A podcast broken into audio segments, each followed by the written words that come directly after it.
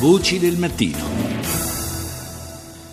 Sono le 6, 40 minuti e 32 secondi. Buongiorno di nuovo da Paolo Salerno in questa seconda parte di Voci del Mattino. Oggi vogliamo soffermarci sul tema del femminicidio. È davvero un'emergenza ormai per il nostro paese. Le notizie eh, arrivano quasi con cadenza quotidiana per quanto riguarda le violenze eh, nei confronti delle donne, eh, talvolta con esiti letali, talvolta no, ma eh, dietro a tutto questo c'è una cultura evidentemente che eh, va sradicata in maniera decisa. Cominciamo a parlare di questo tema con eh, la Presidente dell'Associazione Dire, che riunisce 75 centri antiviolenza su tutto il territorio nazionale, l'Avvocato Titti Carrano. Buongiorno. Buongiorno, buongiorno a voi. Dunque, dicevo, un'emergenza, eh, eh, ormai i dati parlano abbastanza chiaro da questo punto di vista, noi eh, facendo questo mestiere vediamo scorrere tutti i giorni le notizie relative attacchi, atti di violenza, omicidi, eh, sempre poi per eh, eh, motivi eh, legati eh, in qualche misura a una malintesa, un malinteso senso dell'amore, dell'affettività, un, dei sentimenti distorti, malati possiamo dire. Vorrei innanzitutto dire che qui non siamo di fronte ad un'emergenza. Purtroppo la violenza maschile contro le donne è un dato strutturale della nostra società e c'è sempre stata in tutte le sue forme. Le donne sono state sempre eh, picchiate, maltrattate, stuprate, uccise. Oggi se ne parla di più, c'è una maggiore attenzione anche da un punto di vista mediatico. Altro punto sul quale io mi vorrei soffermare è anche proprio il fatto, il riferimento che lei faceva no, a un, un, concetto distorto dell'amore. O, qui non si tratta né di amore né di malattia né di altro, perché purtroppo sono gli uomini che agiscono violenza, sono delle persone perfettamente normali non hanno alcun tipo di problema per quanto riguarda malattie o altro o problematiche simili. Eh, questo rende si ancora tratta... più inquietante la cosa però. Ma perché proprio è un fenomeno strutturale, è un fenomeno culturale, ehm, è un problema talmente profondo che ha bisogno di interventi a livello sistemico, non questi interventi settoriali, frammentari, legati all'emergenza, all'ordine pubblico, ehm, all'inasprimento delle pene.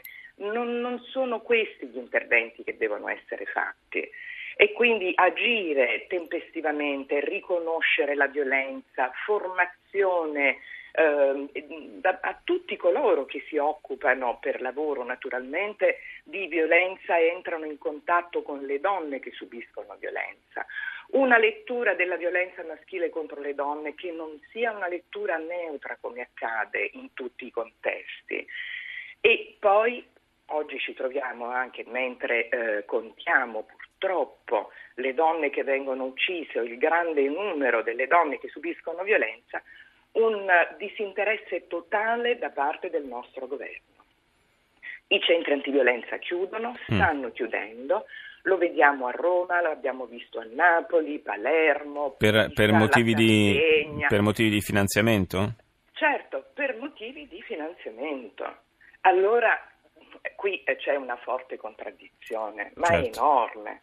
Certo, non c'è dubbio, è inutile da una parte inasprire gli strumenti di tipo giudiziario e dall'altra però poi eh, diminuire la presenza di questi centri sul territorio. Eh, chiaramente c'è una contraddizione forte, tra l'altro questi strumenti, lei lo accennava, eh, anche le, le norme eh, anti-stalking e comunque l'inasprimento delle pene, eh, non mi sembra che abbiano spostato di una virgola la situazione. Non è un deterrente, le leggi ci sono vanno applicate, vanno applicate mh, nel modo giusto, eh, va riconosciuta immediatamente che si tratta di violenza e non è un semplice conflitto di coppia o familiare, va assolutamente fatta una valutazione del rischio e quindi capire un po' come intervenire. In più abbiamo bisogno, e questo lo chiediamo da tantissimo tempo, che ci sia una corsia preferenziale per questi tipi di processi, non possiamo aspettare anni, anni e anni. Eh sì, perché il tempo spesso è una, è una variabile determinante, perché tra la, la prima violenza e eh, quella eh, a volte purtroppo finale, eh, con esiti eh, letali, se, se, il processo è troppo lungo, questo, questo intervallo di tempo consente appunto che si consumino questi delitti.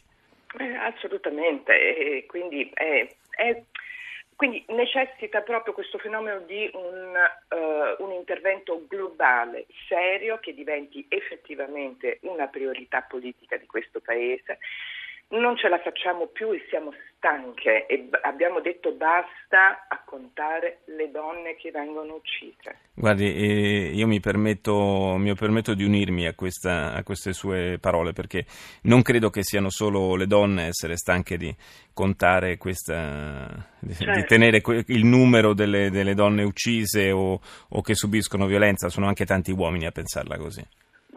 Ed è così che deve essere, perché questa è una, purtroppo la, la, la violenza maschile contro le donne è una responsabilità maschile. Non è, delle, non è, un problema delle donne, è un problema degli uomini, quindi è importante che oggi anche, soprattutto gli uomini comincino a riflettere, a pensare e a capire il perché di questa loro eh, violenza.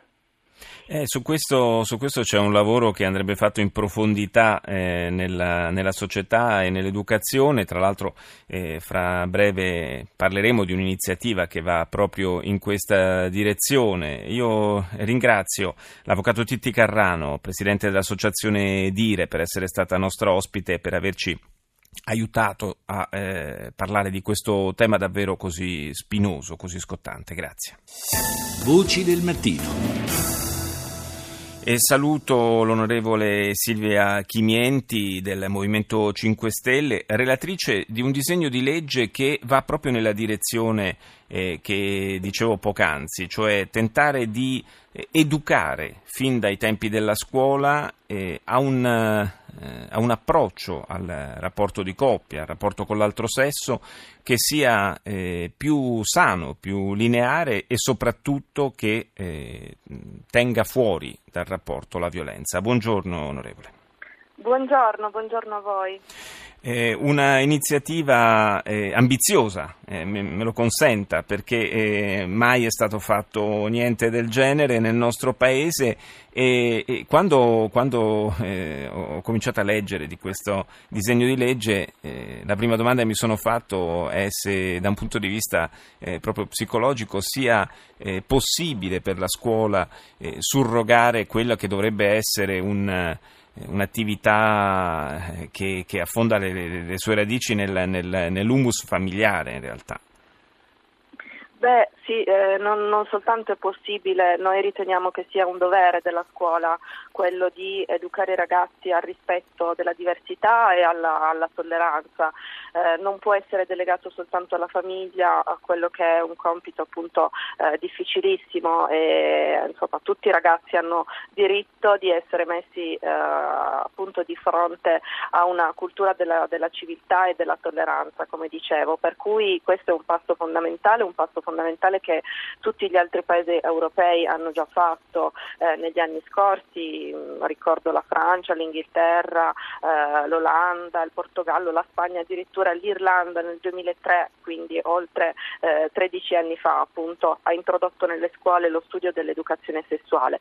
Per quanto riguarda appunto nostra, il nostro progetto si tratterebbe di eh, introdurre nelle scuole secondarie di primo grado, quindi scuole medie e primo, eh, nei primi due anni delle scuole scuole mm, secondarie di secondo grado eh, di introdurre appunto programmi e corsi eh, di educazione alla parità di genere, all'affettività eh, e alla sessualità consapevole. Riteniamo che appunto non, non sia più rimandabile tutto questo proprio alla luce dei, dei numerosi fatti di cronaca infatti, che, eh, che, si leggono. E, e, a chi verrebbe affidato però il compito, di, un compito così difficile, così delicato di eh, abituare i ragazzi, i nostri ragazzi a, ad affrontare il rapporto di coppia in un altro modo? Beh, eh, sicuramente appunto i docenti che secondo la Convenzione di Istanbul che l'Italia ha ratificato nel 2013 devono proprio essere eh, obbligatoriamente formati sui temi delle, della lotta alle, alle, discriminazioni e della parità di genere, quindi tutti quanti i docenti attraverso una formazione specifica coadiuvati chiaramente dalle associazioni. Eh, noi abbiamo appunto studiato una, un, l'istituzione anche di una commissione tecnica che dia delle linee guida su questo e eh, per cui si tratterebbe non eh, peraltro di, una, diciamo, di, un, di un'ora di lezione, di una materia aggiuntiva eh, aggiunta ai programmi, ma semplicemente di corsi appunto inter- interdisciplinari che tutti quanti i docenti potrebbero uh, affrontare appunto nel, nelle loro materie secondo quelle che sono chiaramente dei collegamenti logici che potrebbero essere trovati, peraltro delle sperimentazioni ci sono, ci sono già state e eh, insomma hanno, hanno, dato frutti, eh, son, hanno funzionato, per cui noi ci eh, ispiriamo appunto a queste sperimentazioni, a questi modelli. Sì, il rischio, il rischio altrimenti è che eh, l'ora dedicata a questi argomenti diventi eh, un, un, corpo estraneo rispetto, rispetto al resto de, dei corsi, invece eh, che questa, eh, questi temi vengano eh, diluiti eh, nel, nell'arco de, de, dell'intero programma formativo certamente rende la cosa più efficace. dicevamo prima, eh, la scuola deve integrare, in qualche caso surrogare la famiglia su questi temi, in qualche caso però deve addirittura contrastare una cultura che in molte famiglie è ancora imperante. Eh, certo, questa è gra- la grande sfida, diciamo, e chiaramente eh, andrà fatto un grosso passo avanti, come dicevo prima, eh, per quanto riguarda appunto sì, anche l'educazione proprio del, delle famiglie. Infatti noi eh, prevediamo anche degli incontri in realtà nelle scuole, eh, nell'orario extracurricolare, fra le associazioni, i docenti e le famiglie, proprio per eh, cercare anche di cercare anche un approccio con le famiglie su questi temi delicati importantissimi. È chiaro che il lavoro grosso va fatto sulle nuove generazioni ehm, che devono appunto essere educate al rispetto, da, da, qualche parte si deve iniziare, come si suol dire, perché ogni volta che si parla si parla di questi temi, eh, si dice che inasprire le pene non basta e che serve una cultura, un'educazione, però poi eh, in effetti non si, non si parte mai con, uh, con, la discussione di queste proposte. Mm, siamo felici che ora finalmente siano state calendarizzate e proprio in questi giorni le stiamo discutendo in Commissione Cultura alla Camera. Un grande e importante investimento per il futuro della nostra società, del nostro Paese. Io ringrazio Silvia Chimienti del Movimento 5 Stelle per essere stata con noi.